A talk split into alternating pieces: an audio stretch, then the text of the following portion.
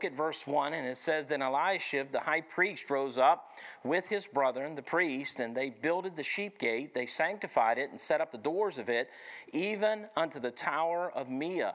They sanctified it unto the tower of Hananel. And the next unto him builded the men of Jericho. And next to them builded Zechar, uh, the son of Imri. But the fish gate did the sons of Hassenaah build, who also laid the beams thereof, and set up the doors thereof, and the locks thereof, and the bars thereof. And next unto them repaired Meremoth, the son of Urijah, the son of Koz. And next unto them repaired Meshullam, the son of Berechiah, the son of Meshezabeel. And next unto them repaired Zadok, the son of Baana. And next unto them the Tekoites uh, repaired, but their nobles put not their necks to the work of their Lord. Let's pray. Father, thank you. And so, Lord, we just ask. So, you consider that God's a God of order, and when He's involved in things, no matter what it is, a man really needs to lean on God because God knows what He's doing. So, if we need uh, guidance and strength and leadership and resources and laborers, we can't depend on ourselves. We can't depend on us. We have to depend on God. And what we have to do is we have to pray that that folks would even enter into his harvest. You know, the harvest ready, wait already unto harvest, but the laborers are what? Few. So pray thee therefore the Lord of the what? Harvest. We have to pray for laborers. We have to pray for God to do these things because no man can accomplish this. We have to depend on God.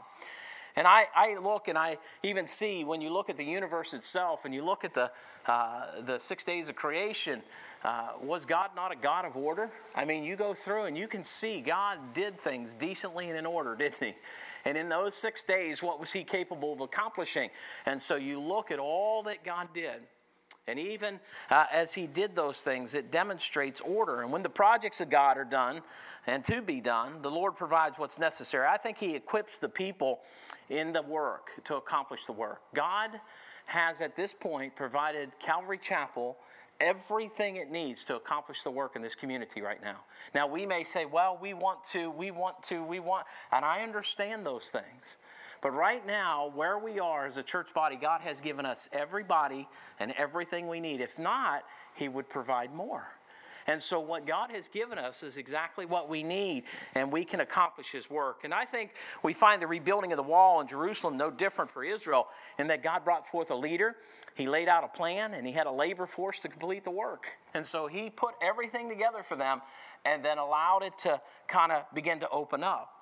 And so when we consider what's happening here, there were people had to decide that they were going to follow Nehemiah.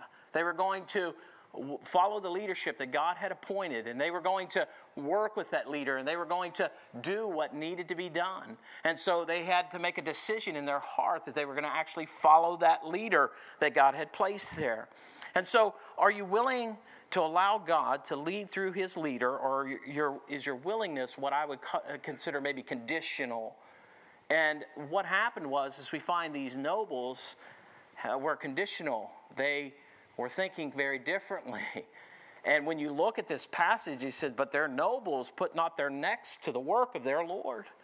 There were people who decided, you know what, we're not getting involved in that. let them fall, let them do whatever. We're just not getting involved. And yet, God never ceased to continue the work using the people that were willing and the leader who was leading. And so, as we look to this tonight, I want us to consider when the Lord is ready to complete a work, there's a plan and a job to be done. And how does He want it done? He wants it done decently and in order. And so, as we look, we're going to look at how God provides when He has a work. He provides the leader, He provides the plan, and He provides the laborers. And we'll see this in the context of these verses. And so the Lord provides the leader. And so the Lord had appointed Nehemiah to lead the people in the rebuilding of this wall at Jerusalem. And God has and will always prepare a man to lead his people, to oversee projects. And I, I even thought about this. Consider how, even in the Garden of Eden, after God had finished the six days of creation and he makes Adam in the midst of all of that, he placed Adam in the garden to do what? To dress the garden. He provided a worker, amen, a leader to take care of what needed to be done. And so you look at how God always puts somebody someplace to perform his work. And I think Nehemiah was chosen by the Lord to assign the people to the work. And this came after Nehemiah had done some things. And I just want you to consider your own personal lives as a leader, especially the leaders in the church. And I want you to think about what is my prayer life like? What is my prayer life like? And then I want you to ask yourself not only what is my prayer life like, I want you to consider some other areas. Do I fast and pray? You say, Preacher, come on, man. I'm telling you, fasting is a New Testament thing. In fact, one of our missionaries thought so much about praying and fasting, he wrote an entire book on it. and, and, and so, what I'm sharing with you is it's not an Old Testament thing to pray and to fast. It's a New Testament work to pray and fast. And it's not for God and for us to manipulate God, it's for us to uh, really allow God to get a hold of our hearts. And praying and fasting is a very normal thing to do as a Christian. And so I want you to consider do you pray and fast? And then do you assess things? Do you look around and say, you know what, how can I get involved? Or what is it that I can do? Or what is it that God's called me to do? You say, well, preacher, you're preaching to the choir tonight. Everybody here is doing something. I'm not talking about that. I'm talking about even the attitude and the spirit of our heart as we assess what needs to be done. Where are we spiritually in the midst of all of these things? And then are you willing to come with Pastor and help devise a plan so we can get it done? So we can make things happen. So we can do this together. And then I believe what God will do is He'll prepare people to get the work done. He'll prepare hearts for us. He'll take care of all of those things for us. Now, the Lord is in the building business. How many of you understand that? He made the earth, didn't he? he made the sky, he made the fish, he made the fowl, right? He, you, you look and, and God has made everything. God's in the building business. And, and you look throughout the scriptures, there wasn't a time where God wasn't having something going on. He was building a people, He was building a work, He was building an ark, He was building a tabernacle, He was building a, a plan of salvation. Are you with me? God's always been busy, and God's always working, and God is always building something. And so there's a work to be done, and it takes some workers to get it done. And I thought as you go through the scriptures, you see how the Lord would prepare a man before beginning a project. Then he would present the plan and prepare the people. And I thought about even Joseph. Did he not have to take Joseph through a process to prepare him to lead those people later on? And in the end, he said, What men meant for bad, God meant for good to save much people alive as it is this day. And so, what did God prepare him for? Well, he even sent him and he became vice Pharaoh. And what was it really for? So that in the time of famine, God could save the nation of what? Israel. He could save them. And so God prepared a man.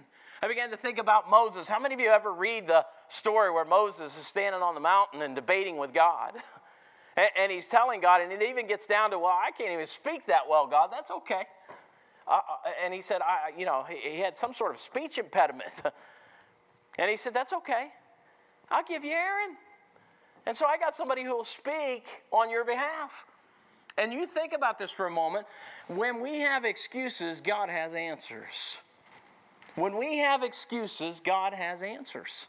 And we need to consider about what God wants to do. I thought about Joshua, and, and, really, when I read about Joshua, think of the things. I know Moses went through a lot, but think of the times that Joshua was coming to these people and telling them what they were going to do. I cannot imagine in my mind this leader coming to these people and telling them some of the things that Joshua had to tell them. And when Joshua came and said to them, Listen, we're going to march around this wall. I, I can't imagine. there had to be people out there going, This guy is nuts. Is he serious? But God had already prepared Joshua, hadn't he? And God had already had him by Moses' side. And he had already seen dissension, and he already understood what it meant for a children to chide against the work of God. He already understood all of that. And God prepared Joshua. I got to thinking about Gideon and David and Solomon and all these men. If you look, there's always a preparation time. There's always a time of preparation. And, and there's a testing time because even Solomon himself had been tested. And, and he tells God, But I don't know how to go out and I don't know how to come in. God asked him, a, a specific question, and Solomon answered it very wisely, didn't he? And God was preparing him. Why? Because in a time of peace, they needed wisdom, didn't they? In that time of peace, to understand who God was and what he was capable of. And so I believe God always brings forth a man. Now, this does not come without resistance, as we find there the nobles of Tekoa that refused to work. And there were some that went down the, the wall a little further away and started some work, but these guys weren't willing to do anything. And they were the nobles, they were the leaders, if you will. They were the ones who had the notoriety and the fame, and people knew who they were, and they weren't willing to put their hand to the plow. They weren't willing to do the work. And so when you look at this, uh, we see here that there was some resistance and they refused to work, and the reason's really unknown, but we do speculate that maybe they feared the enemy. And so therefore, they did not want these fellas to come after them. And we'll see later on as we look into other chapters, these three fellas came along and really began to try to create a lot of havoc there on the job. and so what happens? Well, when God comes on the scene and begins to move a people to a project, the enemy always, always, always rears its head. Always when God's trying to do something. And you can find that all the way back to the Garden of Eden. You can always see the enemy rearing his head. And there are those who resisted, even though it was their city and they were God's people, they were not willing to take on the burden of completing the work of God. So Nehemiah was chosen of God to head up the project because he knew that he was going to take a stand. He knew me, Nehemiah was just going to stick with the stuff. And, and regardless of whether the resistance came from the outside or the resistance came from the inside, it made no matter. He was just going to stay on that straight and narrow path, and he was going to keep following what the Lord had called him to do.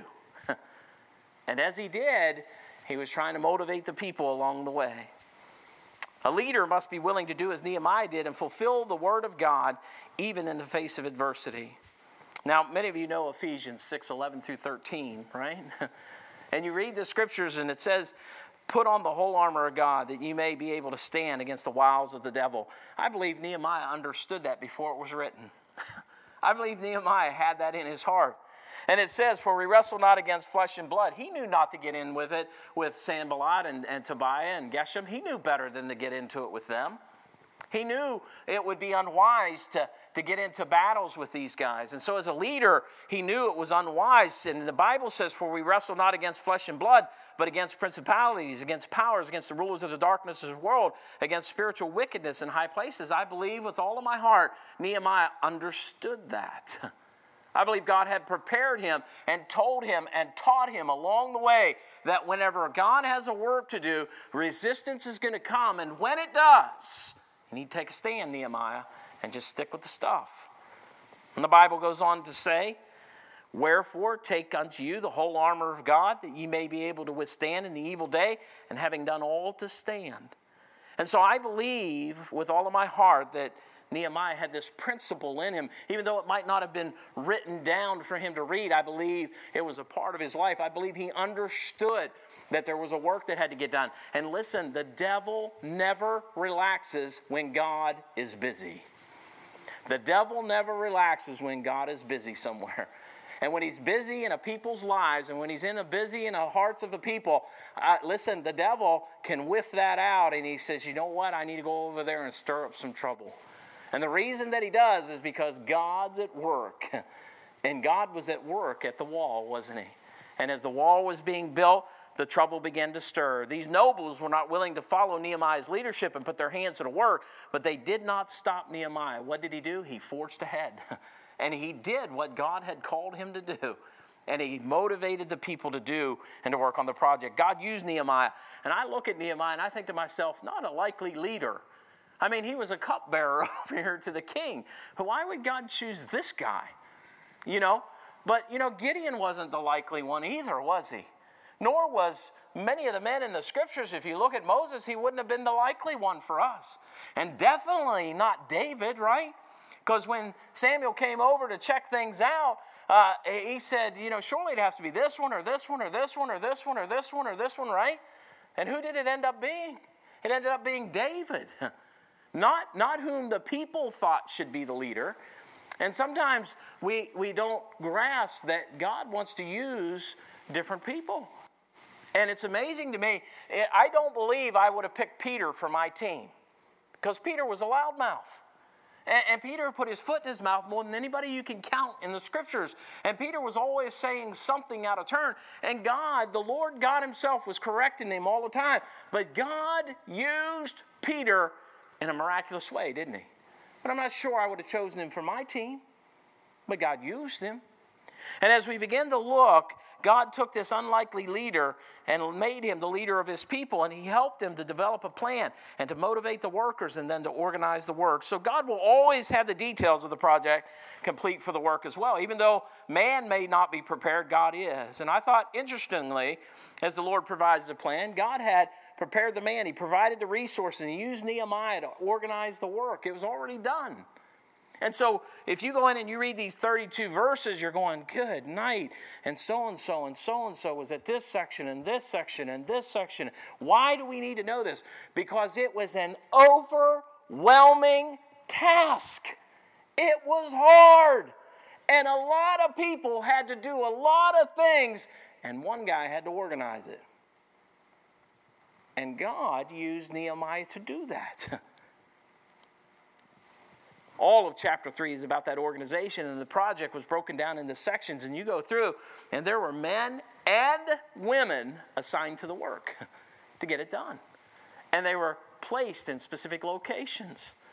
And during the inspection of the walls i believe god worked in nehemiah's mind to devise the best plan for the work that needed to be done. I think when he stepped back and he went down there and god had chosen him he came out there and he saw not with human eyes but with divine eyes what needed to be done and God began to work in Nehemiah's heart, and he began to work in his mind, and he began to put the plan together, and God then put in the people's heart, follow him, because he's leading you in the right direction.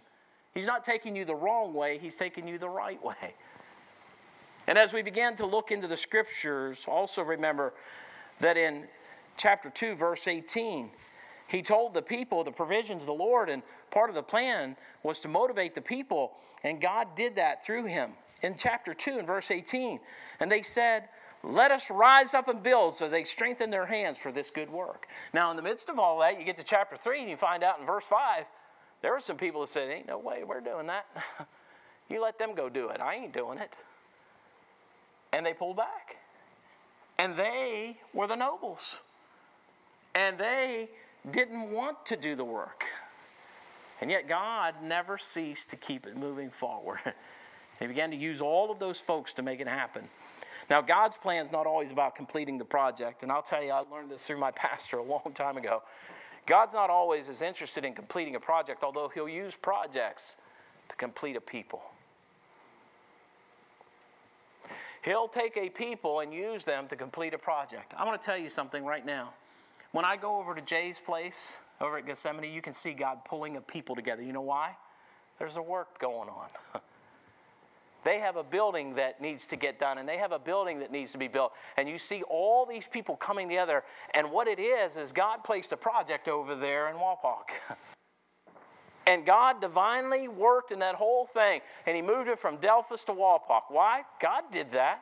No man chose to do that. God did that. And then God provided the building. And when God provided the building, He began to provide the resources and He began to provide the laborers. I just challenge you go over and look at it. It's amazing to watch what God's doing over there. It's amazing. And God's doing that. God's doing that because there's a heart and a mind for the work. And I began to look at it and I'm saying, you know, God is amazing because He had it all worked out. He had already been preparing Jay Martin's heart. he had already been preparing what needed to be done. He even had the location chosen for him.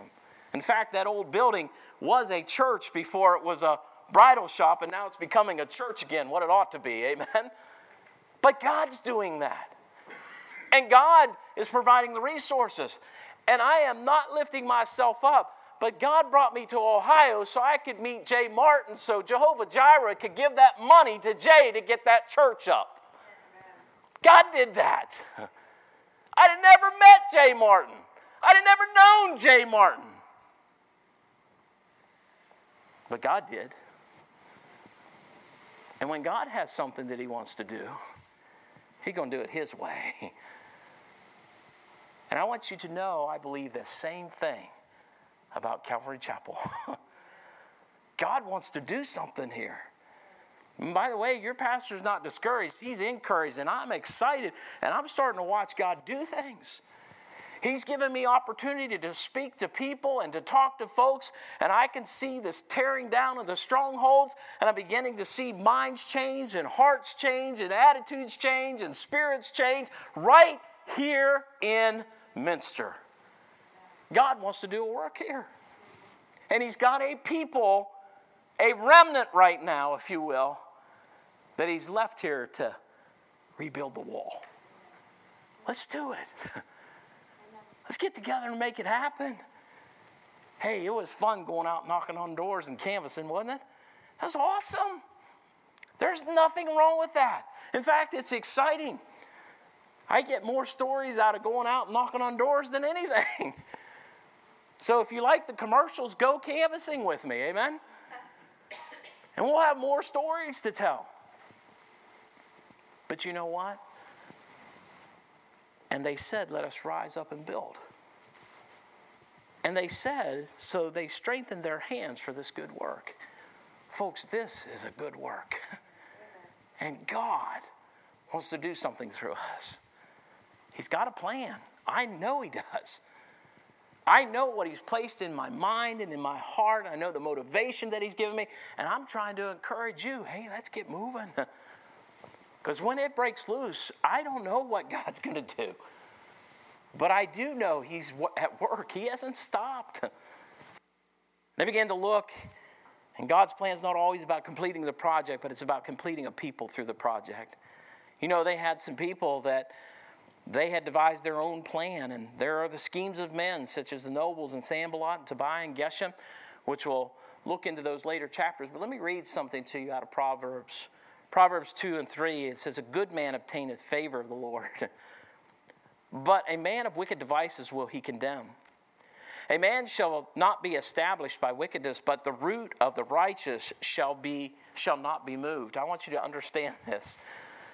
Those men that went up against Nehemiah, it came to naught. It didn't work.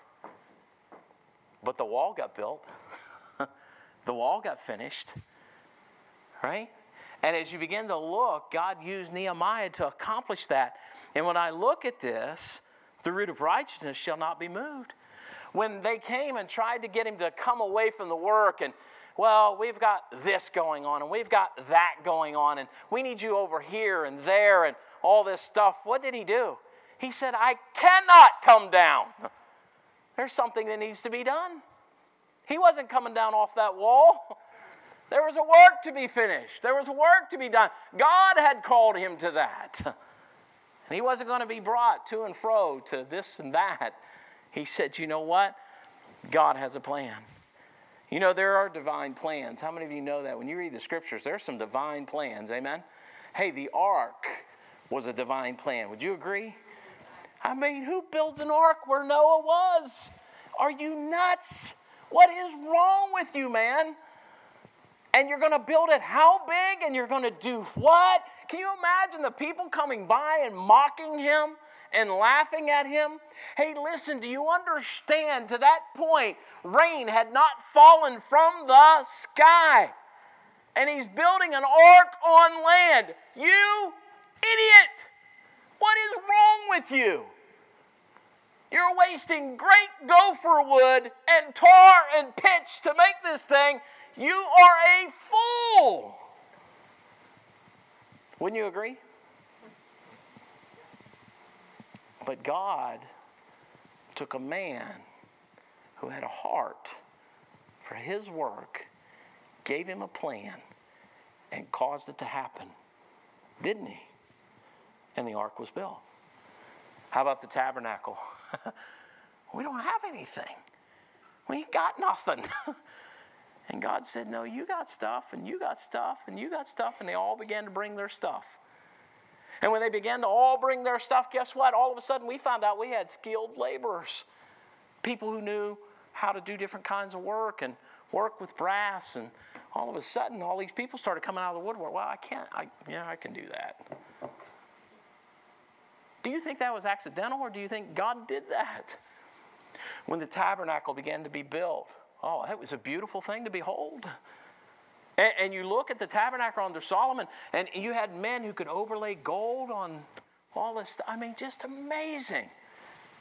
Who began to come out of the woodwork. the things that began to happen because a people had a mind to work. And I thought about this God had a plan for salvation, didn't He? And He had a man prepared, didn't He? And He sent down His only begotten Son because no man on this earth could fulfill that plan. And God already had the plan of salvation, didn't He? And He brought forth His only begotten Son. And you know the amazing thing is? God chose to use those apostles even when the leader showed up. The man himself, God. he was on the scene. And all of a sudden now, he brings these apostles along.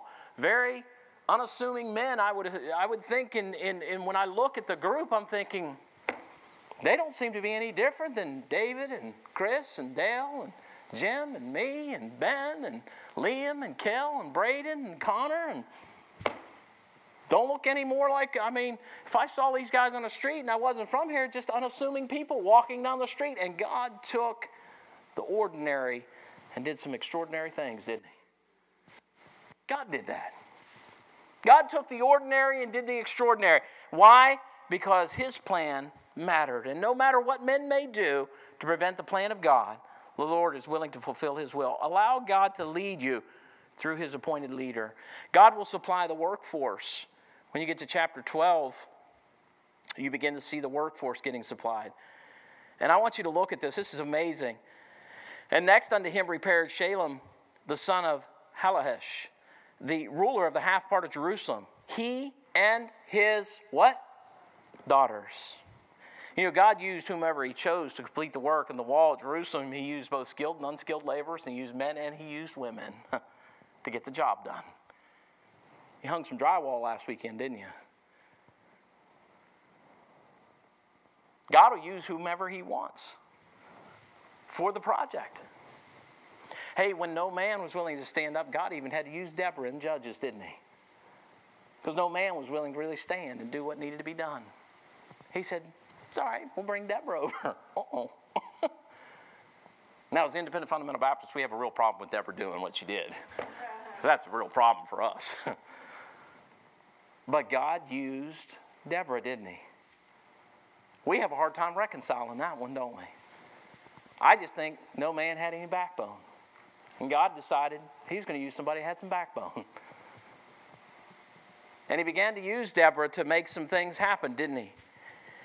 He also used the daughters of Shallum. I want you to underline that man's name. You know why? It's a very special name in the scriptures. Do you know what his name means? Prosperity. Isn't that wonderful? Of all the people he could have chosen in the scriptures, he chose the man who was willing to use his daughters. His name is Prosperity. Woo! I bet that was an encouragement to those folks. They knew what Shallum meant. They knew it meant prosperity, and that man was willing to use his daughters to get this job done. I think they fully understood at that point God was going to help them prosper. And what did, what did Nehemiah tell them early on? The God of heaven, He shall prosper us. Amen. And so he even used prosperity in his daughters to make it happen. It's an amazing thought, isn't it? And as I began to look through the scriptures here, it didn't matter. And, and, and when you see the ark, you see the tabernacle, you see the temple, you see the subject of salvation. God used skilled and unskilled men and women to do this. And so don't think for a moment that God cannot use you in the work. He can use you. Whomever you are, God wants to use you. And you're here at Calvary, and if you're a member, He wants to use you at Calvary. Amen? He wants you to be doing something in His house. And if you are a member of this house, you ought to come to pastor and say, you know what, pastor, I'm not doing anything right now I need to be. because God wants to use you in the work. And don't think for a minute that He doesn't, for the God of heaven has put this house of worship in this community, and He desires to use every person in here. And even those that aren't here tonight, He desires to use them. Amen? He does. And what it is, is that we just need to stay faithful, stay motivated, stay encouraged, keep looking to the God of heaven. The Lord has given you a leader, He's outlined an even developing plan, and He wants to use each and every one of us to either build or rebuild or repair or restore this lighthouse. And I believe some will and some will not, but God will. Amen? And I look to the scriptures, and I'll end with this tonight. But in a great house, you ought to write this down 2 Timothy chapter 2, verses 20 and 21. But in a great house there are not only vessels of gold and silver, but also of wood and of earth, and some to honor and some to dishonor. If a man therefore purge himself from these, he shall be a vessel unto honor, sanctified and meet for the master's use, and prepared unto every good work. Are we willing to let God use us? Let's pray.